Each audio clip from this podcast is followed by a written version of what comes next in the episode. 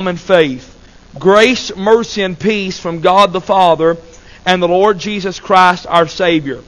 For this cause I left thee in Crete, that thou shouldest set in order the things that are wanting, and ordain elders in every city, as I, appointed, as I had appointed thee. If any be blameless, the husband of one wife, having faithful children, not accused of right or unruly, for a bishop must be blameless as the steward of God, not self willed, not soon angry, not given to wine, no striker, not given the filthy lucre, but a lover of hospitality, a lover of good men, sober, just, holy, temperate, holding fast the faithful word as he has been taught, and that he may be able by sound doctrine both to exhort and convince the gainsayers. Now, we, we looked at this Sunday night, and, and the thought we're looking at is a godly young man, Titus, a godly young man. And we know that Paul wrote the book of 1 Timothy and the book of 2 Timothy and Titus, all three uh, to young preachers or to young pastors. They are called the pastoral epistles.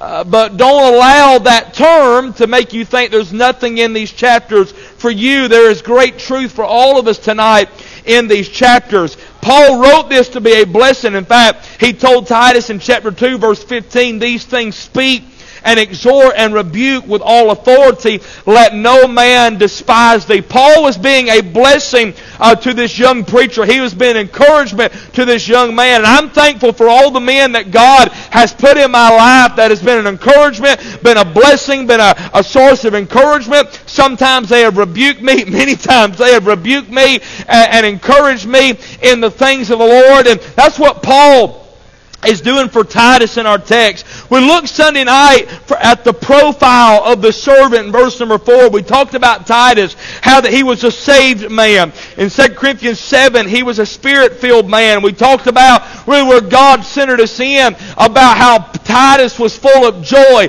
how he brought comfort to the Apostle Paul, and how we ought to want to bring comfort and bring joy as being a fruit of the Spirit to others. We also talked about in Galatians chapter 2, how he was a settled young man. How when he went up to Jerusalem, they tried to, the Judaizers tried to get him to be circumcised. Oh, they said, yeah, you need Jesus, but you also need to keep the law. But Titus was a biblical student, and he understood enough that salvation is by grace through faith, and not of yourselves, it is the gift of God. Aren't you glad salvation ain't of works tonight? I'd never know if I'd done enough works. I would never know if I'd done enough good deeds, but I'm so glad that I have trusted in the work of Calvary Calvary. I have trusted in the work of Jesus Christ for my eternal soul. And I'm saved tonight, not because of anything that I've done, oh, but because of what Jesus has done for me. If you believe that, say amen he was settled in that. Don't let somebody throw you off on doctrine. This, the book of Titus, the theme of it is godliness, but the secondary theme is sound doctrine. Sound doctrine. What is doctrine? It is truth that is relayed from God Himself. How do we know truth? We know truth through the Word of God. We'll say more about that in the coming services.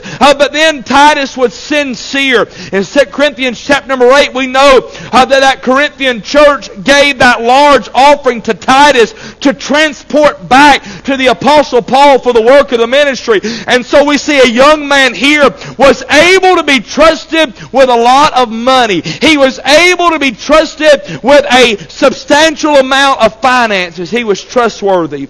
But tonight we move on to verse number five. Not only the profile of the servant, that's as far as we got Sunday night. But tonight we want to also emphasize the place where he stayed. Notice verse number five. For this cause I left thee in Crete. Now, one writer said this is the first indication that Paul and Titus had spent time on this island of Crete together. It was during that time they had evangelized and founded churches there. But for some reason or another, Paul had to leave and go elsewhere and serve, so he left Titus there in Crete to serve there. Now, that may not seem like a big deal to you, but Titus is a young man. Titus is just getting started, and to add pressure on top of that, he is now in charge of multiple infant churches. These are not established churches that he's taken over. When I became the pastor here in 2013, I was 21 years old. Uh, so, but this was an established church. The church was about uh, eight years old at the time when I became the pastor. So it was established. The foundation was laid. But I can't imagine being 21 years old and coming in and starting from scratch. I mean, that, that is a lot of pressure. That is a lot of uh, stress. There's a lot of responsibility on a young man. And, and, but, but uh, obviously, Paul trusted Titus. He trusted his capability, not in himself, but his reliance on the Holy Spirit of God. Now, Titus did not remain at Crete we know in 2 Timothy chapter 4 verse 10 that Titus went on to serve at Dalmatia. That may be a positive thing or a negative thing. We don't know. It's in a negative verse when it talks about Demas have forsaken Paul. I don't think Titus have forsook Paul. I just think Titus went on to serve uh, in other places, but I wouldn't split hairs with anybody over that. But Crete, where he is serving our text, was a very wicked place. Now we're talking about Titus being a godly young man. Now the, the, the, verses tonight give us a little indication of how bad Crete was. Look down at verse number 12 of chapter number 1 tonight. Chapter Titus chapter 1 verse 12. We'll get a little insight on what it was like in Crete. The Bible said one of themselves, even a prophet of their own, talking about the Cretians, said the Cretians are always, here's the first thing, liars. So here's the first thing about Crete that you got to know. It was full of false people. They were always liars. Here is the group of people that the young preacher Titus is having to deal with. He's having to deal with a bunch of liars. In fact, we'll look at it later on, but later on this text, they profess that they know God, but in works they deny Him. They are deceivers. They are deny, They are false. They are putting on a show. The biblical word is they are hypocrites. They're putting on one thing on the outside, but another thing on the inside. They're false. But look on to the verse. The Cretians are always liars. They're false. Evil beasts. They're fierce. If you look up that word, evil beast, it means a wild animal. I'm reminded of what Paul told that church at Ephesus in Acts chapter 20, verse 28. He said, For I know after my departure, grievous wolves shall sneak in, not sparing the flock. I'm telling you, wolves will get in a church in a heartbeat. I don't want to preach on that too much tonight because I've got a sermon uh, coming up in these verses that I want to look at later. Uh, but evil beasts. But then notice, for, notice in verse 12, they're also liars, evil beasts, and slow bellies. Now we've we've pretty much figured out the liars and the evil beasts. But what's a slow belly? Is someone who is fleshly only concerned about feeding the flesh, and, and, not necessarily physically, but the, the, the spiritual application is one who lives to satisfy the flesh. Paul talks about these people in Romans chapter 16, verse 17 and 18. Now I beseech you, brethren, mark them which cause division and offenses contrary to the doctrine that ye have learned, and avoid them.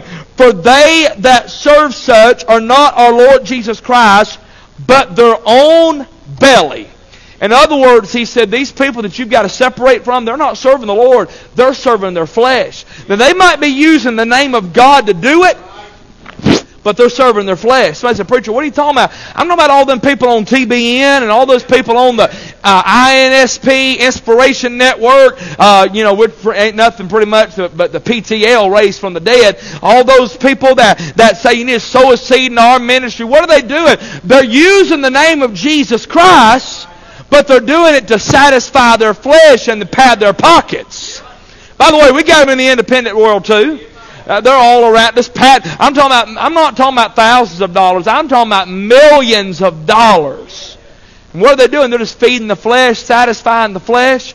I believe we'll, we'll look at these verses, and this church takes good care of me, and I'm grateful for that. But a man of God is not to serve for filthy lucre's sake. I got to get off that because it's later on in my text. There is the profile of the servant, the place that he served, but where I want to spend my time tonight. And, and I'm not picking on it, but I'm glad, I'm glad they're here tonight because we're fixing to do what Titus is commanded to do in verse number 5. Notice the purpose that he served. Look at verse 5 again. For this cause I left thee in Crete, that thou shouldest set in order the things that are wanting, and ordain elders in every city as I had appointed thee. Titus is given two jobs in verse 5. Now, I said it Sunday night, and everybody laughed, but he, here's his first job. Number one, he's got to set some things in order. He, he has to he, he has a, a command concerning order. In other words, I said it Sunday night, it'd be like me looking at Daxton and saying, all right, Brother Eric and Brother Richie's having a problem. Go and arbitrate. Go and get it settled. You go and settle it. We wouldn't send a young man to do that. That's what Paul did. We wouldn't, I'm not picking on, but we wouldn't send Caden to do that. He's a young man. Especially in the day and age we're living in, we wouldn't do that. But in this day, things were different. Different. Titus, Titus was a was a mature young man, and and and, and so that's the way you preach this. To serve an example to us all that we need to have the maturity of Titus.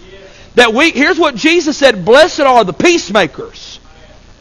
He, he, he, he, he trusted him to be able to go and set things in order. This phrase is a medical term describing setting a bone in place. It means something was broken, something was out of place, and he said, Titus, I need you to go settle that at the church. They got problems. I'm telling you, there are problems in every church. You know, we've had problems at this church, but I guarantee you every other church in this county has problems. The church down the road that had the blessing of the animals last month. Oh, yes, they had the blessing of the animals. What in God's name is that? but if any animal needs it, uh, I, I, our dumb dog needs it, all right? Uh, they said, I was, don't, how'd I get on that? I was watching a live stream of that church because, well, I ain't going to tell you why I was watching it, but, and they said, now on the 19th, we're going to have the blessing of the animals. What, the blessing of the animals? Whatever. Uh, but uh, Titus in this text, he is settling problems. He's settling issues. He's going in there to fix issues. But oh, here's oh yeah, that's what I was saying. Every church's got problems. They got issues. Somebody said, "Well, I, have had people even say it here. A preacher, some issues going on here. We're going to go find somewhere else where there ain't problems." Good luck. Uh, in Atlanta, Georgia, near the old Atlanta Braves Stadium, there is a church that is called the Perfect Church. That is the name of the church.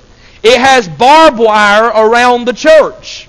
You know why? To keep all the imperfect people out. It is called the Perfect Church. My daddy used to always say, if you ever find the perfect church, don't join it because you'll mess it up. There is no perfect church. You know why? Because churches are made up of people who have a flesh and who have issues. And sometimes things happen, and that's where an authority has to come in and set things in order. That was Timothy's job. But then his second job was not only order, but ordaining. He said, And ordain elders in every city as I had appointed thee. Let's talk about this for a minute. We're fixing to do this next month.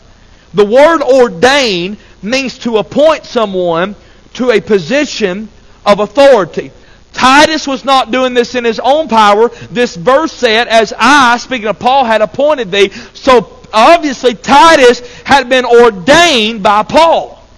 And he now has the authority to go and ordain elders in every city. Now, what is an elder? Well, I didn't say elderly. Somebody said Eric. No, I didn't say elderly. I said an elder, all right? Well, 1 Timothy chapter 5 verse 17 says, "Let the elders that rule well be counted worthy of double honor, especially they who that especially they who labor in the word and doctrine." There's two different people there. An elder is either a deacon or a preacher.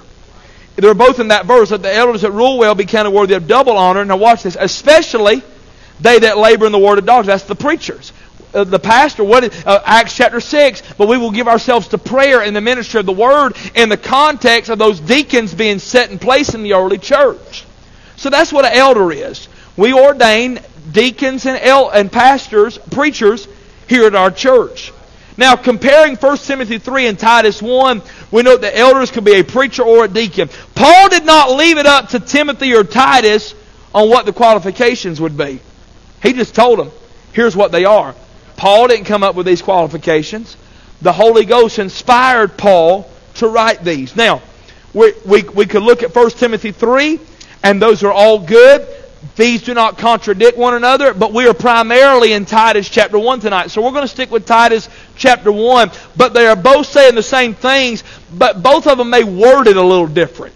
But you look up all the definitions of the same things, and I want us to go through these things tonight. I want us to look at them quickly and look at what are the qualifications for a preacher. Now, let me say this.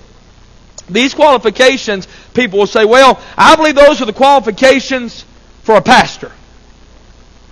I've heard that. I know good men that have preached in my pulpit before that believe that. I ain't going to fight them over that. Here's what I've here's what I've asked them respectfully. Then please show me where the qualification is just for a preacher and not a pastor. If it's not 1 Timothy 3 and Titus 1, then where is it at? I believe the qualifications in 1 Timothy 3 and Titus 1 are the qualifications for a pastor, a missionary, an evangelist, or a lay preacher in the church. And it is also the qualification for a deacon because he said likewise in 1 Timothy chapter number 3 and verse number 8. Likewise means all these things I've just mentioned plus X, Y, Z. So he said the deacon's wives are not to be given to wine uh, at all. Uh, apparently the preacher's wife can. I'm not sure. No, I'm just kidding. I'm, amen. so, no, no. Uh, so, of course, being married to preachers, they deserve a stiff drink every once in a while. All right. Some of y'all need to smile. So, what are these qualifications? Well, let's look. Let's look at this. Te- in 1 Timothy three, the first one is if a man desire an office of bishop, you got to desire. We've got that out of the way. All right. Look at verse number six. Y'all ready? If any be, read this with me, blameless. All right. What does the word blameless mean? Does it mean he's perfect? Well, no. None of us would get in on that one because nobody's perfect. What the word blameless, and I've dealt with this before, but I want us to I want us to, to hammer this in. It means that cannot be called into account. In other words, that man has good character and integrity. Are those not two words that are missing in this generation? I mean, come on. You hear about preachers stealing money, running off with women, heard about an evangelist today that uh, that I don't know him personally, but I read an article today. An independent Baptist evangelist was arrested. Him and his wife was arrested in Tennessee. He's 32 years old for sexually molesting his daughters. That man is not blameless. That man is a pervert. He is a he is a pedophile, is what he is. And, but yet there are preachers that would sweep that under the rug and say, well, God forgives all sin. Oh, you better believe He forgives all sin. But this man is no longer blameless. He's no longer blameless. Uh, and and I got friends that I love. They'll say, these are suggestions. Well, the only problem with that is he says, must be. Does that sound negotiable? Does that sound like a suggestion? It, it is a, and I'm, I'm, talking about men that are better Bible students than I am, but apparently they don't get those two words. He must be. All right, he must be blameless. Here's the second one the husband of one wife. Now, I don't know why so many people have such a hard time with that. There's much controversy over this little phrase. I hope I'm not boring you to tears tonight, but I hope, I hope to explain a little bit of this. First of all, Paul is not talking about polygamy in this verse. Here's how we know that. Polygamy wouldn't have been allowed in the church in those days. It's not allowed in the church now unless you're a Mormon. Amen. And even the even the mainstream Mormons don't put up with it now. You, you got to go off some camp, campus somewhere to, to have 27 wives. I mean, awful. 27 anniversaries, 27 birthdays. You got to keep up with. 27 set of in-laws. I mean, my goodness, that's a expensive Christmas. Maybe that's why they don't celebrate Christmas, all right? I don't know. But they say, they say, well, and then I heard men say, well, that means one at a time. That's incredibly stupid. All right, let, let's use their logic for a minute. Let's just all be stupid for a minute and use their logic. Can't we do that? I have no trouble using being that way, all right? Let's go to 1 Timothy chapter number 3. 1 Timothy chapter number 3. Let's say, let's say that word means one at a time. 1 Timothy chapter 3, just a few pages back. It shouldn't take you that long to find it, all right? 1 Timothy chapter 3, verse number 1. A bishop then must be blameless, okay? The husband of one wife. Do y'all see that little word one? Does anybody tell me what the word one means? It means one, all right? Does it say one at a time? All right? Well, let's use their logic that it means one at a time. Look back one chapter to 1 Timothy chapter 2, verse number 5. For there is one God and one mediator between God and man, the man Christ Jesus. Does that mean there's one God at a time and one mediator between God and man at a time? I'm just asking. It's the same word one. Ain't amazing how people will say, don't, the King James Bible is the Word of God. Don't change one word. But when they need to change a word, they'll change it.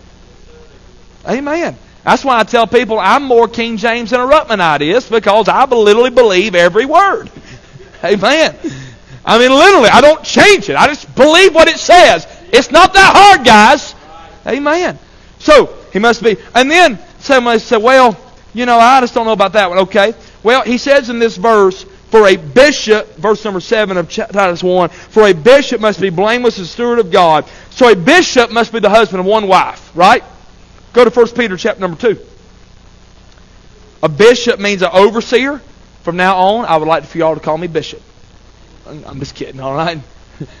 bishop, all right? Amen. I feel like I need to get a robe if I'm going to be bishop, amen. 1 Peter chapter 2. I'm going to further make this point. You like that, Cameron, don't you, man? 1 Peter chapter 2, look at verse number 25. For ye were as sheep going astray, but now return unto the shepherd and bishop of your souls. Who's that verse talking about? Talking about Jesus Christ. So Jesus called a bishop. How many brides does Jesus have? He has one bride, the church. So if the Lord Jesus is a bishop, he has one bride, then every other preacher, bishop, pastor, he ought to have one bride. Now, till death do they part. If that wife dies, he's free to remarry. But not because he found someone that he thought was prettier. Or not because he found out XYZ and went and found him another one. No.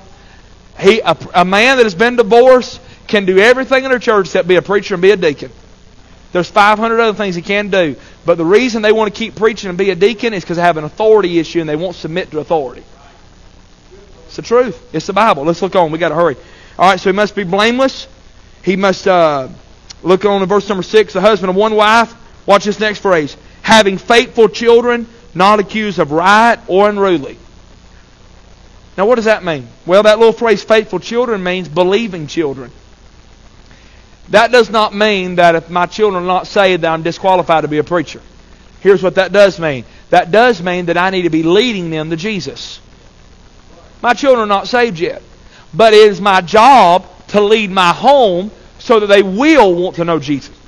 Here's my point. I can't make nobody get saved, and I can't make my own children get saved. But I better be leading them. Watch this, not accused of riot or unruly. Meaning he's got his home in order. That's why a double married man can't preach. His home is not in order. Some preachers need to focus on being daddy and quit worrying about being a preacher. That's rough and that's tough, but it's right. The home's not in order. I'm not being mean. I didn't write it. I just read it. For a bishop must be blameless as steward of God. Here's the next one, verse 7. Not self-willed. Well, I'm going to do what I want to do. I'm the pastor. I'm going to do what I want to do. I've said that dumb statement before. But then I read Titus 1 7, and that's wrong. I ought to do what the Lord wants. Oh, by the way, you should too. Not self willed. Here's the next one. Not soon angry. Amen. I'm, now, I'm going I'm to tie all this back to us in a minute. By the way, all these things are good for you too. Not soon angry. Wherefore, my brethren, be swift to hear, slow to speak, slow to wrath. Be ye angry and sin not. But I'll tell you, there's some preachers, they have a fuse about that long. And it don't take much to push them off the edge and they're as mean and ang- full of anger and wrath. And they would preach against a double married preacher being disqualified. And I would too. But they're not going to deal with their anger. They're going to be they're not going to deal with being self-willed. By the way, being blameless and the husband and one wife are the only two sins in this that you can't repent of and get right. Here's what I mean. You can get right with the Lord, but you can't go back and change it. If a man has an issue with anger, he can get that right with God and move on. But if a man's uh, been divorced or if a man has a mark on him being blameless, somebody said, well, he just committed adultery, but he kept his family. He's not blameless. He's not blameless. I've had men call me, want me to come preach meetings for them that in their past committed adultery. I don't hate them. I'm not against them, but I'm not going to preach for them, and I'm not preaching with them. Why? Because they're not blameless. Somebody said, well, you're just putting preachers out of the ministry. Paul's putting them out of the ministry. The, and more than that, the Holy Spirit is. Because he wrote it. Not soon angry.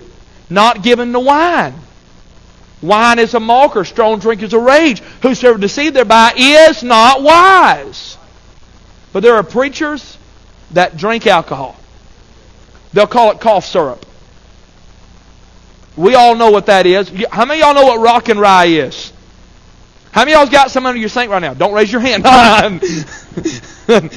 Wait, well, I get no. I didn't say you wish you did. I said, you know, not given the wine. Alcohol is a sin. Every sh- I'll tell you what both Sammy Allen was. He didn't even take NyQuil. Now I'm not that sanctified. I never forget. Me and me and Grace had just got married, and uh, it was winter time. We both got sick. We both took NyQuil.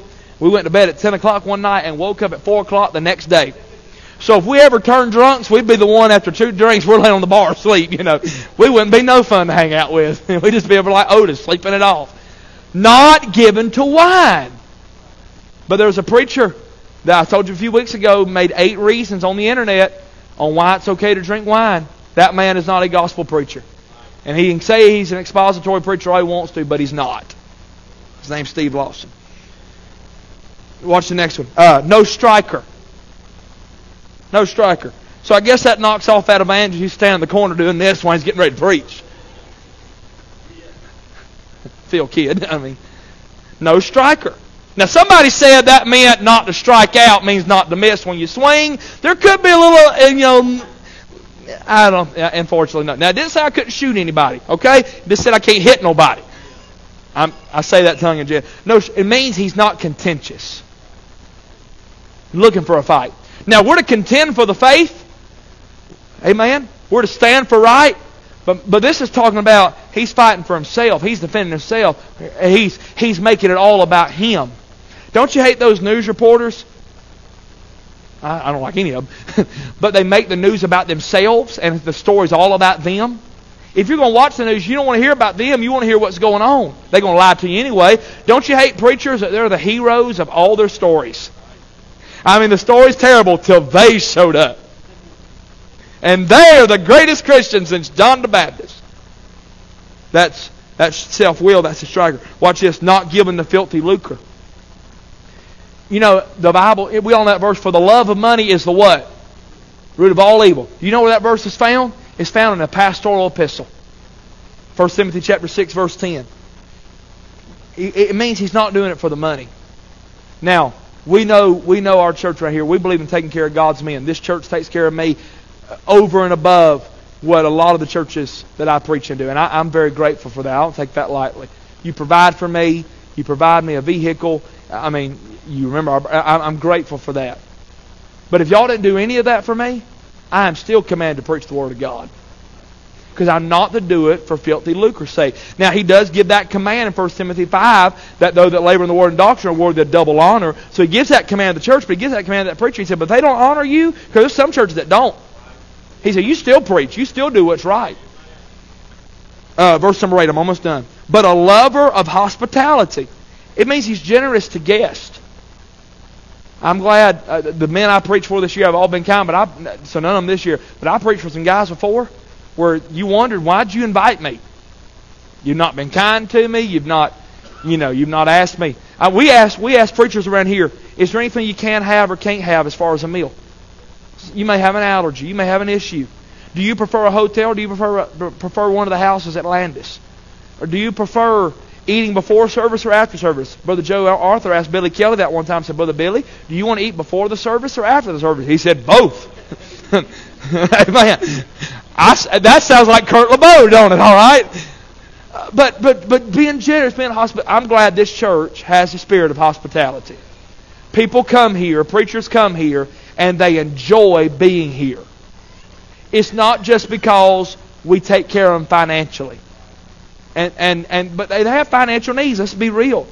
But those baskets that y'all are making for preachers, you don't know what that means when you go into a meeting somewhere and it's not just it's not the pastor that did it, even though I appreciate it, but when it's church members that took money out of their pocket to provide for you and do something for you, that means a lot.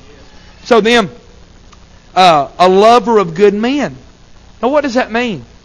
It means that he has the right influences and the right people investing in his life. I'm very careful about who I allow to influence me. You, you, you people know who the men are that influence me. You don't have to, you don't have to go along without hearing me talk about Davy Shelton, Eddie Davis, Daryl Hayes. Okay? I mean, the list goes on and on and on of men that have invested in me. And you know what? Those men, I bring them here because they put something in me. I want them to share with you. Brother Reese, me and Brother Reese talk every day. I don't know if that's good or bad. but he's put a lot, being a lover of good men, having the right influences. And I'm going to preach all this to you at your ordination, but it even goes to the books we read or the preachers we listen to. Uh, then he needs to be sober. I don't think the sober here is talking about alcoholic beverages, even though that could could mean, but he's already dealt with that. I think he's talking about what we preached a few weeks about sobriety. He has an awareness. He has discernment. He has discretion. Then watch on. He's just. These last three go together. He's just, holy, and temperate. He does things right. He lives right, and he has self-control. Brother, Brother Andy Wells will say they even include self-control with the fork. Oh, me. He said, if you be given an appetite, put a knife to your throat. In the book of Proverbs. Amen. And you know, you know, we can't preach if our bodies are not fit. And it's been four months since I've had my last Coke. My name's Josh Montgomery. Hi, Josh. You know, feel like I'm at a feel like I'm at a, a, a you know a, what is it addictions program. And I've lost 14 pounds. My wife says I don't look as fat as I used to. Oh yes, amen. Making progress. Call Jenny Craig. Oh, yes. But here's my point. He has self-control. You know, there's some preachers they can't control their flesh. That's a disqualification. Then watch verse number 9. I've missed this one for years. Holding fast to the faithful word. Now watch this now. And Brother Richie, you watch this. As he hath been taught. Here's what that means. It means when we give you that Bible that night of your ordination, you're to, you're to take it and use it as we gave it to you. He said, holding uh, faith, uh, fast, and I'm going to preach on this more, holding fast the faithful word as he hath been taught. In other words, that man's been taught right, and he needs to keep it right. Uh, 2 Timothy chapter 2, let me read you this verse. We're going to go home. 2 Timothy chapter 2, verse 2.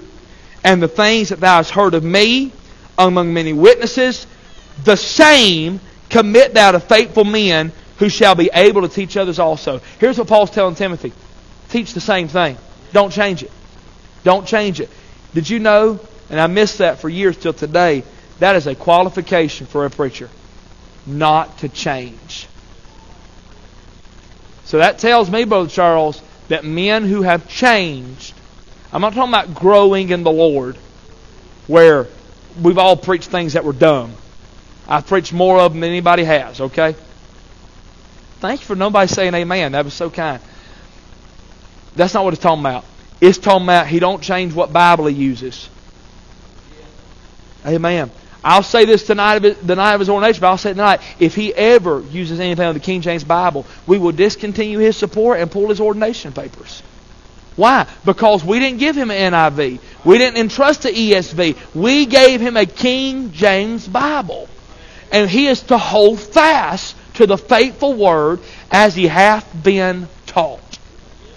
Now, somebody said, preacher, that's all good stuff about ordaining people. What's that got to do with us? 1 Peter chapter 5, and I'm done. 1 Peter chapter 5, verse 2. Feed the flock of God which is among you, taking the oversight thereof, not by constraint, but willingly, not for filthy lucre, but of a ready mind, neither as being lords over God's heritage. Here's why. Here's how this affects you but being ensamples to the flock.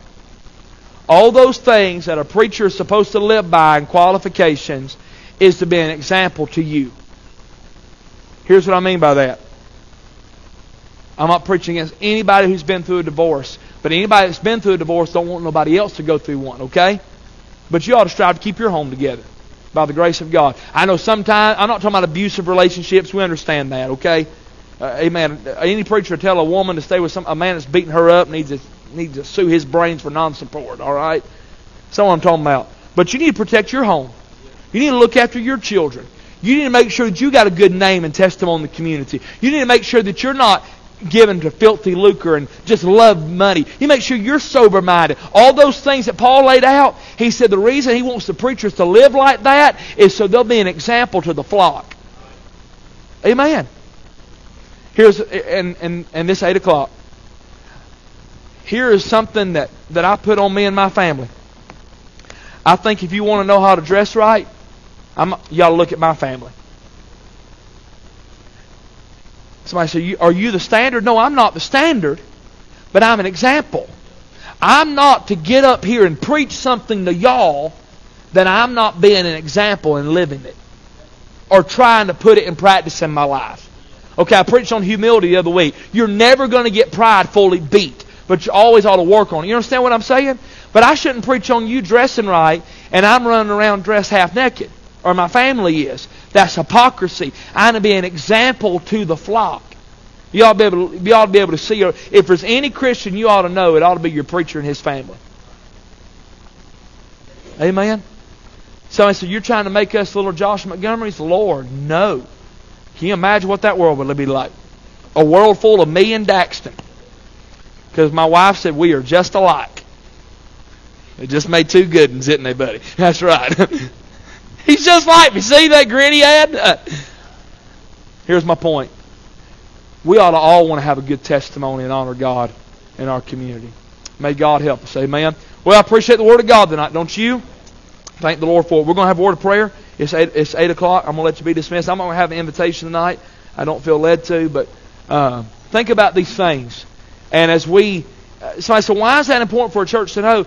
Because by the grace of God, I always want to be your pastor. But there might be a day when I when I die or God may move me. I hope He don't.